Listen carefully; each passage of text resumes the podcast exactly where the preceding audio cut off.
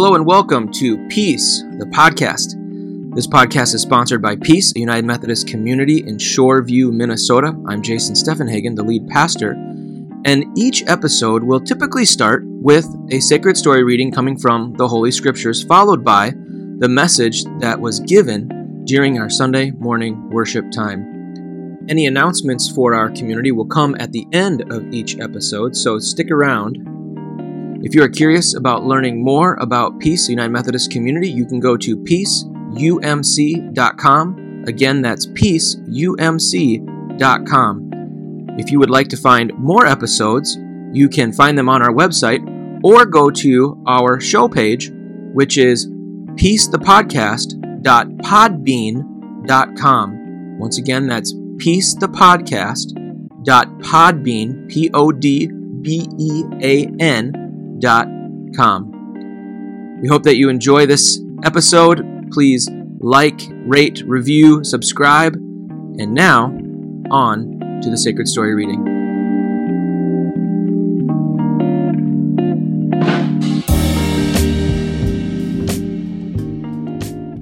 Well, John's up here because we're going to chat for a minute about music. And uh, I, as we were wrapping up this series, I thought I really want to take advantage of his history of music, his wealth of experience, and uh, and as as wanting to not be the only voice into this series, I wanted to create space for for John's voice to to not just be sung, uh, but to be heard. And so um, we're going to have a, a, conversation. And to get this conversation started, um, I just kind of want to know, like, when for you, John, was music something that became more than just kind of what it is for your average person? So I like music.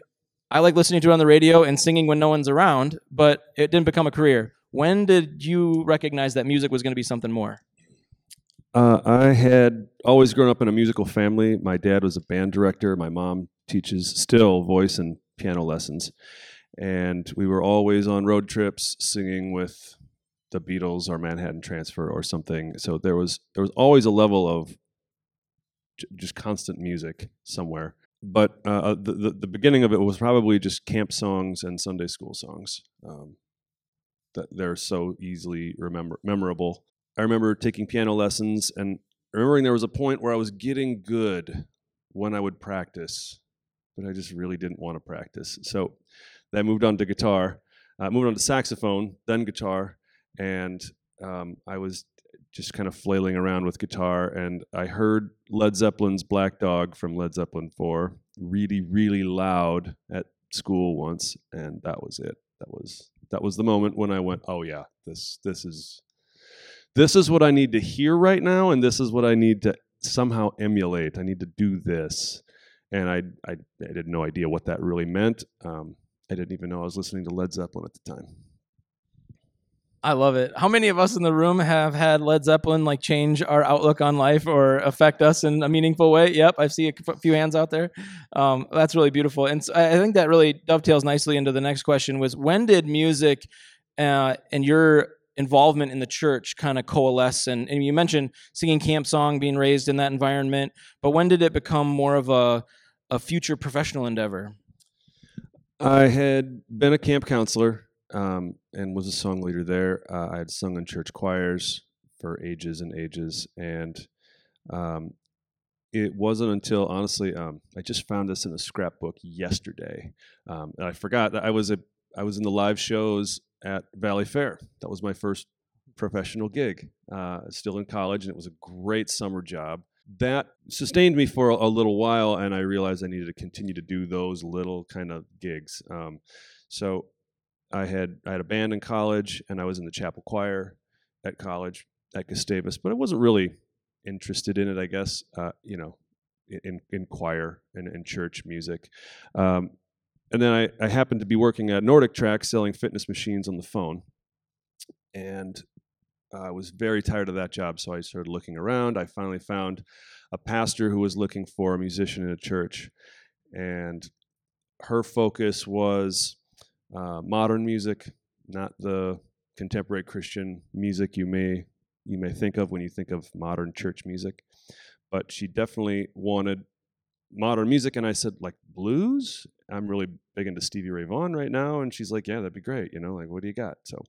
Um, so I, I, pretty much had free rein to do whatever I wanted as long as it was in the church. I mean, I, I had grown up in the church, so I knew what was appropriate, what was inappropriate, uh, and that was really how I got started, um, completely by accident, by by stumbling onto this pastor. And what it allowed me to do was learn how to lead a band, learn how to set up the sound system, learn how to write charts, and and also work within the volunteers' abilities or limitations, uh, and that was a big one for me. Was was trying to you know fill out a band um, with people who were way less educated than I was, and that was that was a good learning curve for me. Uh, but really, it was the the mid '90s, you know, church planting boom that found me a, a place in the church. Well, it, it sounds like it was more than just a church job that came available and you were a good fit for it. And here, John fit into our mold, but it sounds like you were able to be creative with the types of music, the types of kind of experimentation almost with different types of music finding their way into the church that maybe hadn't traditionally been in the church.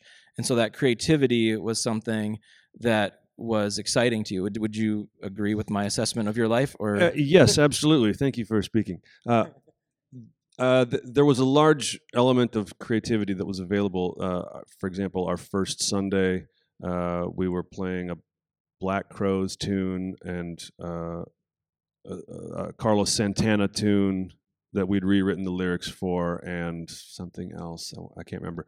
Um, but we we wrote a lot of parodies, uh, honestly, um, to some famous songs. We don't do that so much. We didn't do that so much later. But what I realized is once we could start writing our own music and we had musicians bringing their own songs, uh, it did several things. One, it just gave a big shot in the arm to the creativity of the bands and they were into it they cared way more about playing their songs and their friends' songs, uh, and they were way more invested in the ministry. And also, it was just so much more fun and and um, unique to see the community embrace those songs also. But but to have uh, to have that creative thing be absorbed by all people in the room, um, you know, that was that was really tremendous. Our you know, my charge was rock and roll music, and we did a lot of you know happy sing along stuff, some country stuff. We did you know some fall reggae stuff as far as you know Minnesota white people can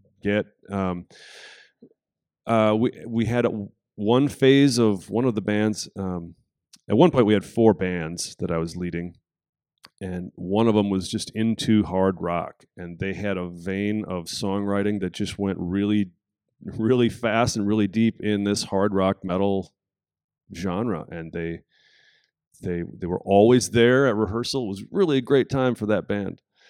Um, but and the, the, the creativity that was afforded to me in that in that um, in that setting was was quite welcome. I, I could easily see. Uh, you know, a stifling pastor looking over my shoulder, you know, correcting lyrics and such, and that never happened. So I was I was really fortunate in that way.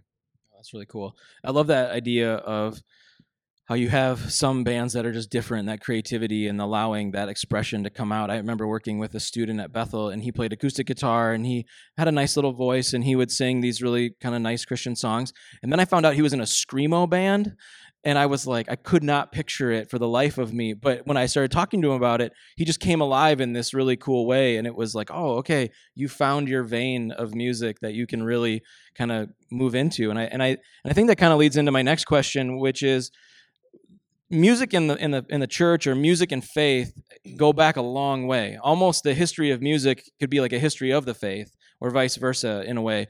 And so if you don't mind, like why does faith and music have such a connected piece to it? Like why are we why are we always singing when we're doing God stuff? It, it seems like that's what we normally do. Maybe that's just ritual or habit or pattern, but it, it, it kind of goes back centuries, you know, all the way back to old Old Testament times and probably pre uh, historic times. So, yeah, what are your thoughts on like music and faith and in the church?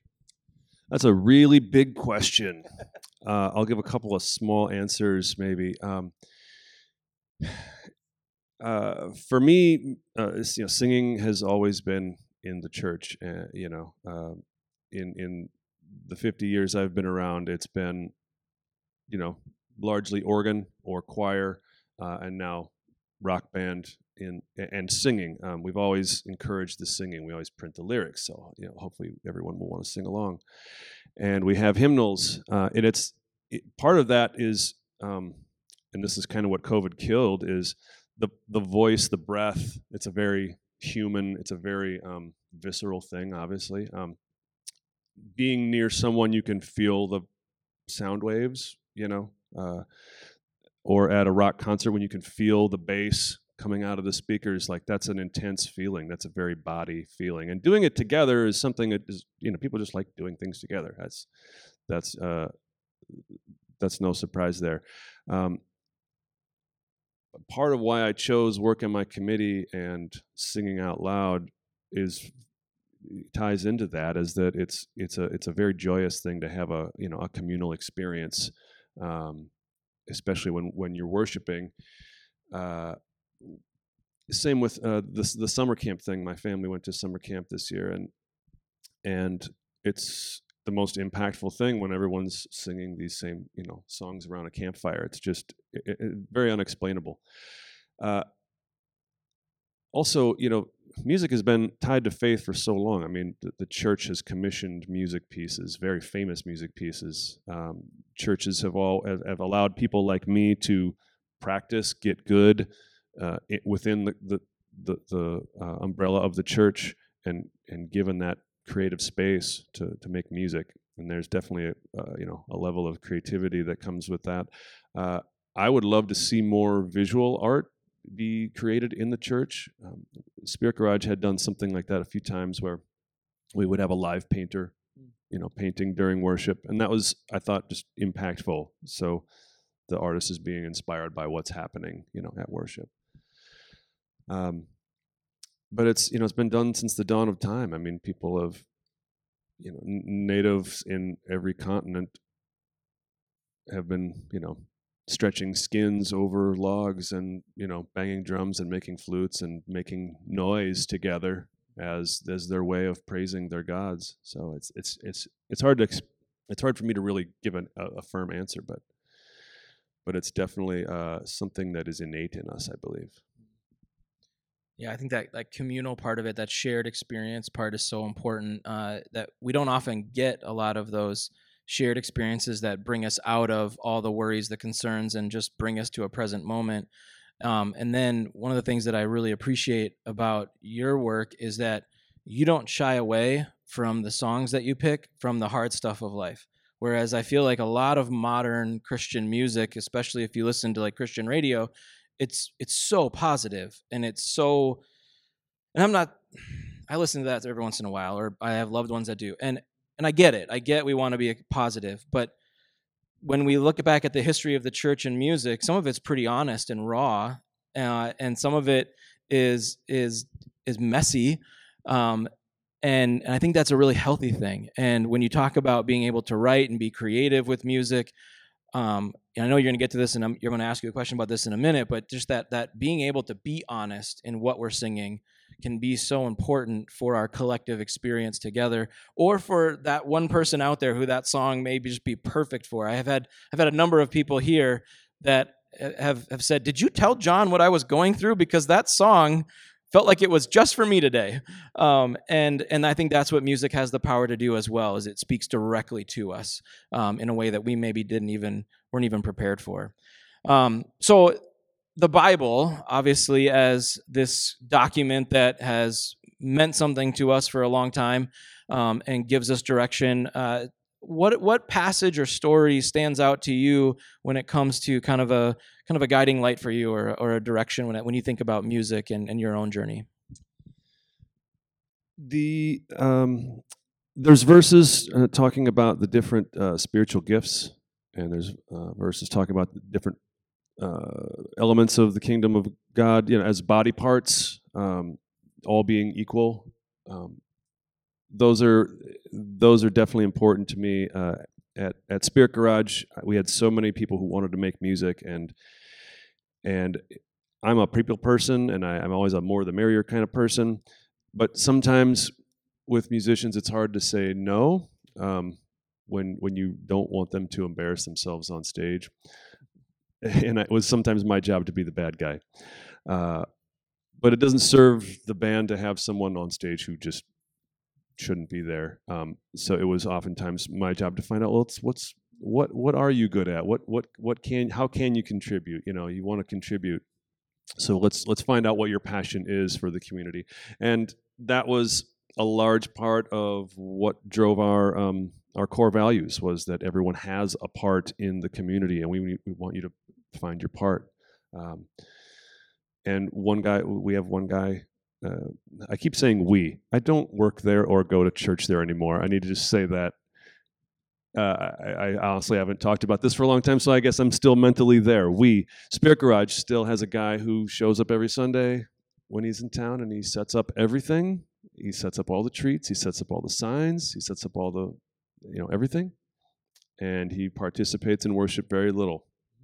He watches from the side. He's always in the lobby and that is Fred's thing, and he's amazing. Um, the it, it's so putting that all together. It's the it's the different pieces of the puzzle is what I like, um, and how they come together, and not one is more important than the rest.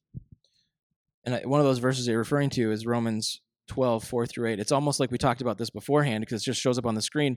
Um, but I'll read it for you all uh, because this is one of the verses that John and I emailed about. But it's, it's just as bodies have many parts and each part has a special function, so it is with Christ's body. We are many parts of one body and we all belong to each other. In grace, God has given us different gifts for doing certain things well. So if God has given you the ability to prophesy, speak out with as much faith as God has given you. If your gift is serving others, serve them well. If you are a teacher, teach well. If your gift is to encourage others, be encouraging.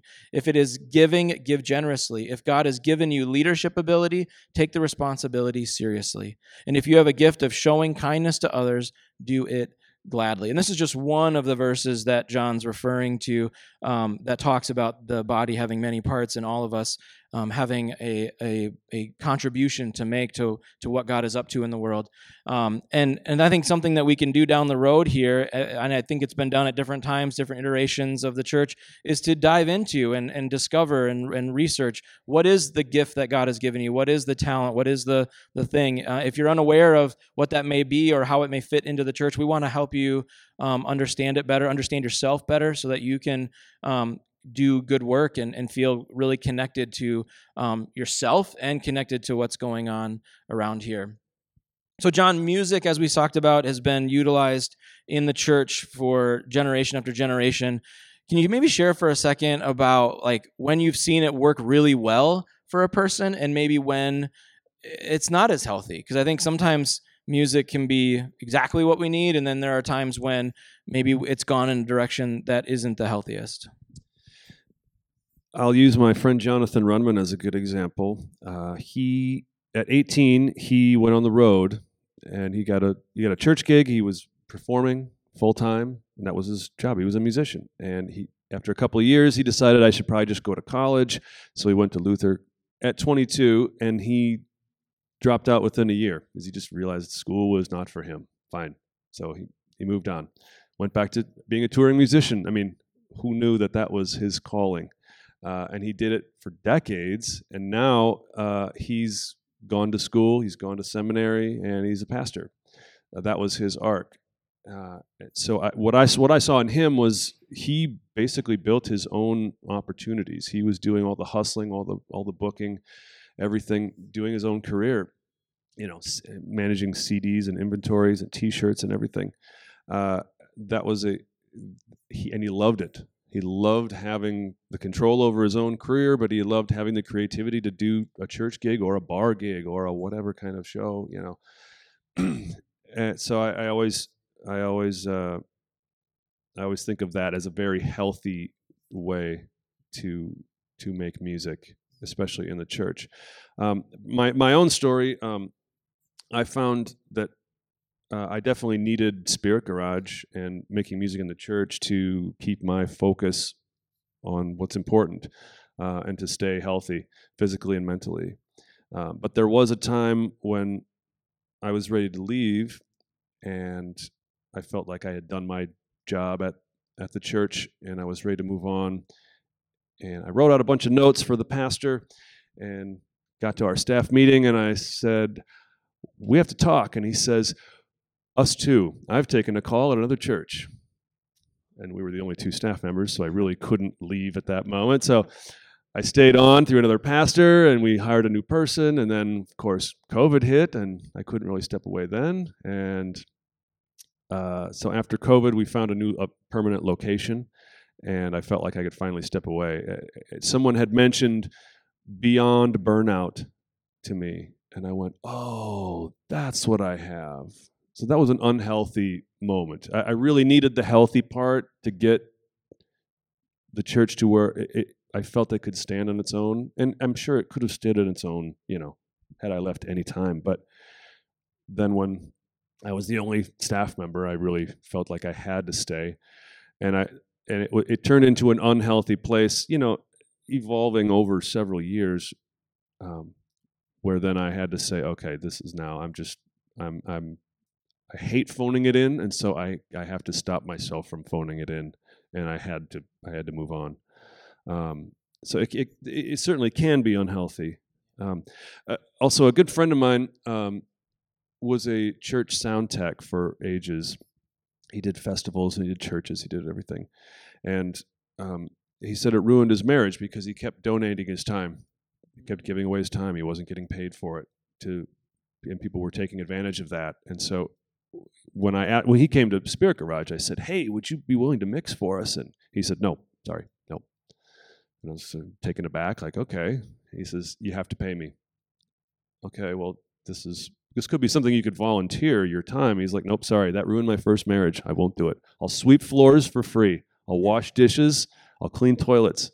But if you if you want me to mix sound, you have to pay me because that is that's where my professionalism lies. That's where I make my money. That's how I live my life, and I can't donate it. I have to be protective of that, and I, so I, I, respected that, and I, have I've tried to keep that um, in the back of my mind when asking people to do a favor, you know, or volunteer.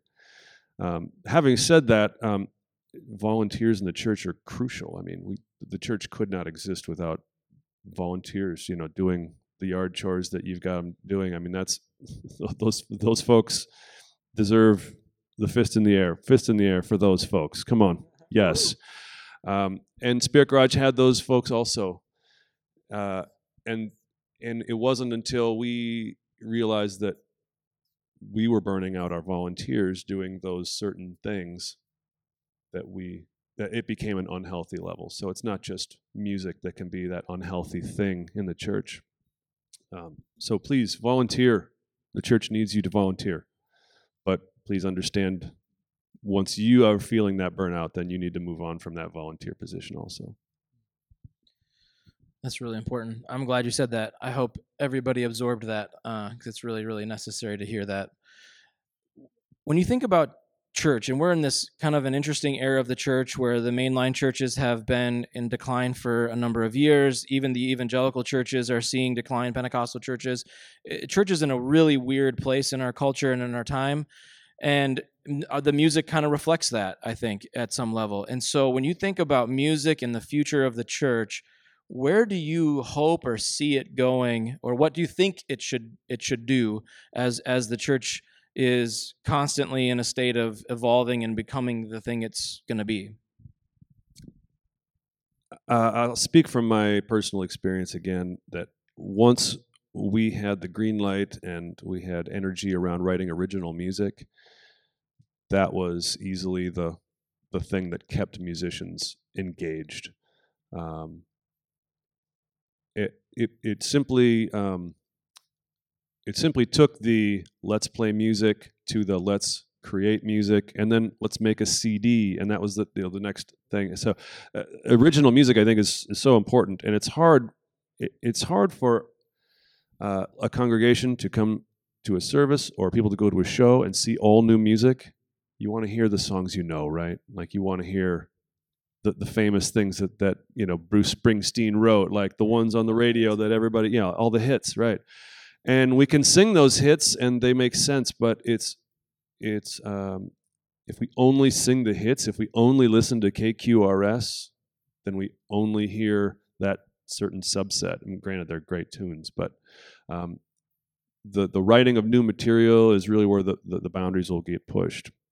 Uh, for us, writing hard rock, writing metal, writing uh, you know interesting indie rock sort of songs was really important for, for us um, to, to be creative, but also to say, hey, look, we have this CD, and it's not just some CCM music. You know, there's no three chord songs on this record. You know, they're way more complex, and people hear it, and they can obviously, you know, he- hear how uh, we walked across the line sometimes when when writing songs.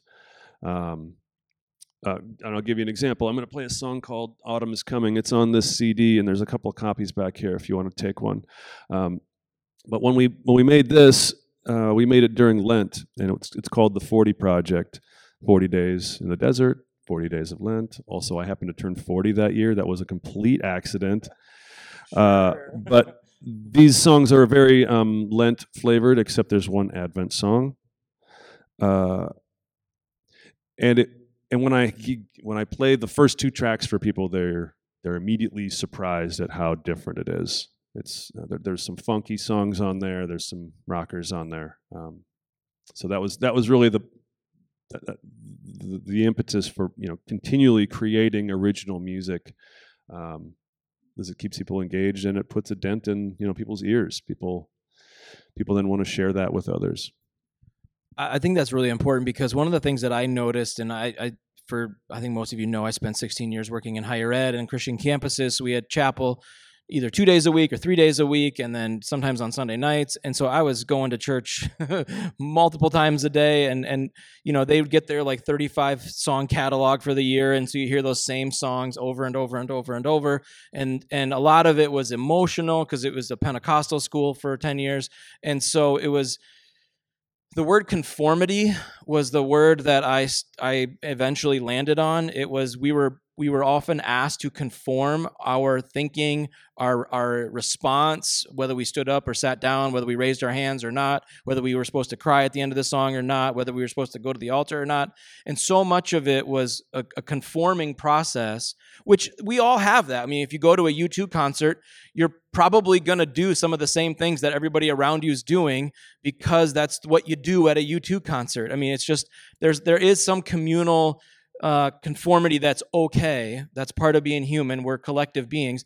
But there's a part that steals like the essence of of who we are, or it can steal the authenticity of the moment.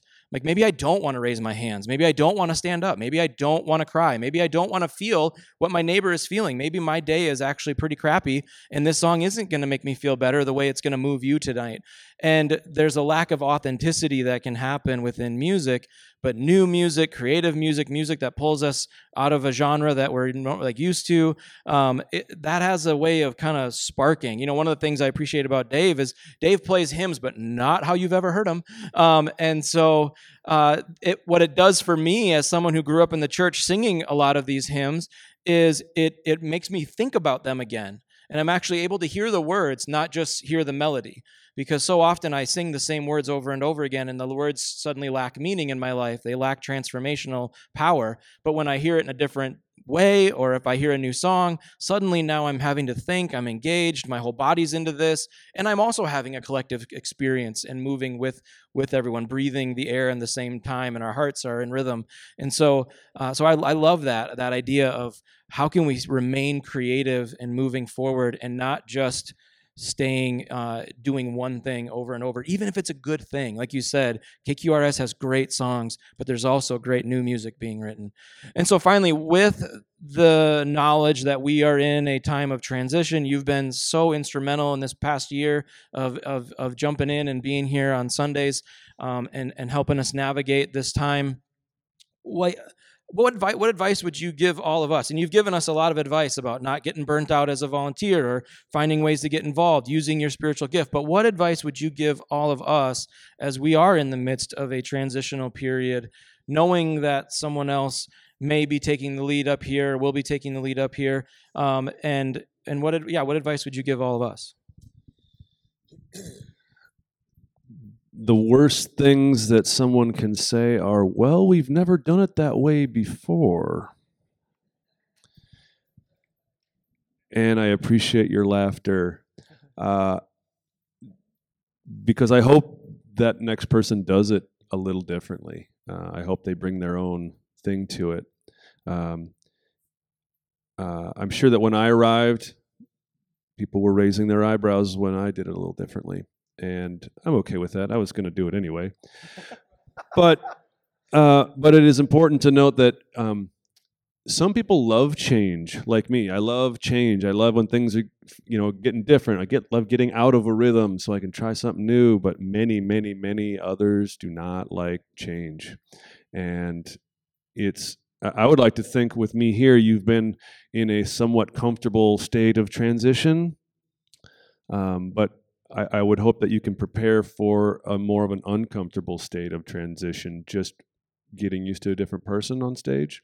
Uh, but also, there's going to be different music, um, and there's going to be hopefully more musicians playing, and it's uh, it's all you know, it's all growing pains. Um, th- this church has already had several transitions in the last year, so um, again, I feel like you're in a in a in a, a, a, sort of a comfortable place of transition, but uh, making an official staff member transition is hard. I mean, it's it's just different. There's there's things that you'll need to learn. There's things that you'll need to um, absorb. I guess. Um, uh, I just I, I, suggest patience, um, and prayer and love, and um, you could ask yourself, you know, do I really love this church or do I really love the staff or do I really love the end result, the teachings and the music? Um, at, at Spirit Garage, I was quite disappointed when people left the church because the pastor left. And I naively thought that the pastor's personality would transcend what they think about the church. And, and or did I say that right? Um, I'd hope that they would have a, a, higher loyalty to the church rather than the pastor. And that wasn't the case in both cases, both pastors that departed Spirit Garage. Um, and I, I, had to come to grips with that. And I've also heard since I've departed Spirit Garage that people have left because I left. And I'm saddened by that. I'd hope that they would would be more attached to the church than they were me. Um, as a celebrity, as a personality, and I guess I'm okay with them leaving too. Then, if that's that's why they're leaving, um, it's a bummer. But um, please know that the church is bigger than the people who are leading it, and and uh, your dollars and your time can make it into something that you can uh, that you can get behind. Um, I spoke with one woman a long time ago. She was attending two churches. And I thought this was bizarre. She would go to one church for the preaching because the preacher was great, and she would go to a different denomination for the small groups because they did small groups really well, but she didn't like the preacher. And then it made then it, then it kicked in like, oh, you're it's it's like a church a la carte sort of setting, right? You can take and pick what you like. But she was getting really fed by the small groups that they did well. That was that was their gift. That was their passion. That's what they put their time into. And this other church, she was getting fed by the preaching. It wasn't the music. It wasn't the setting. It was a it was a huge um, mega church, but she really loved the preacher. So she would she was getting fed by that. And so uh, I, I really appreciated that each church was unique in putting time and energy into their one thing. Um, but you but one church probably can't be everything for everybody. Uh, but when you are a volunteer, you can help make whatever you're a part of be be um, healthy eh, for for church life. Hmm, that's really good advice, um, and I think it really sets us up well. I think you've been creative and thoughtful and mindful of who we are, but also, like you said, you're going to do what you do well, and you're going to do it uh, to the best of your ability, and that's been really evident. And we've, I think, all appreciated it because one of the things that we all want to do is is be passionate about the things we're involved in because that passion can be inspiring to be around. And so whether it's up here playing music or whether it's working in the yard or whether it's serving coffee. When we're bringing our passion to things that's when this thing becomes more vibrant um, and people gravitate towards it. And so i we really appreciate your encouragement to pray be patient to be willing to be people of change and transition um, but also be people of passion um, and to use our gifts. So john thank you for all that you've done. Um, this isn't, of course, goodbye, but this is a great uh, time to recognize you and appreciate you, um, and to uh, to celebrate your journey and your career, um, and the fact that we got to spend some time with you in it uh, is is really great. So, John, thank you so much. Thanks again, John, for a great conversation today. Thanks for all your leadership. We really do appreciate getting to sing with you. May you go with the creativity of a creative God. May you go knowing that God has gifted you with talents and abilities to put to use for the growing of God's kingdom and for the health of your neighbor. May you seek opportunities to share what God has given you with those around you. May you go in grace. May you go in love. May you go in peace. We'll see you next week.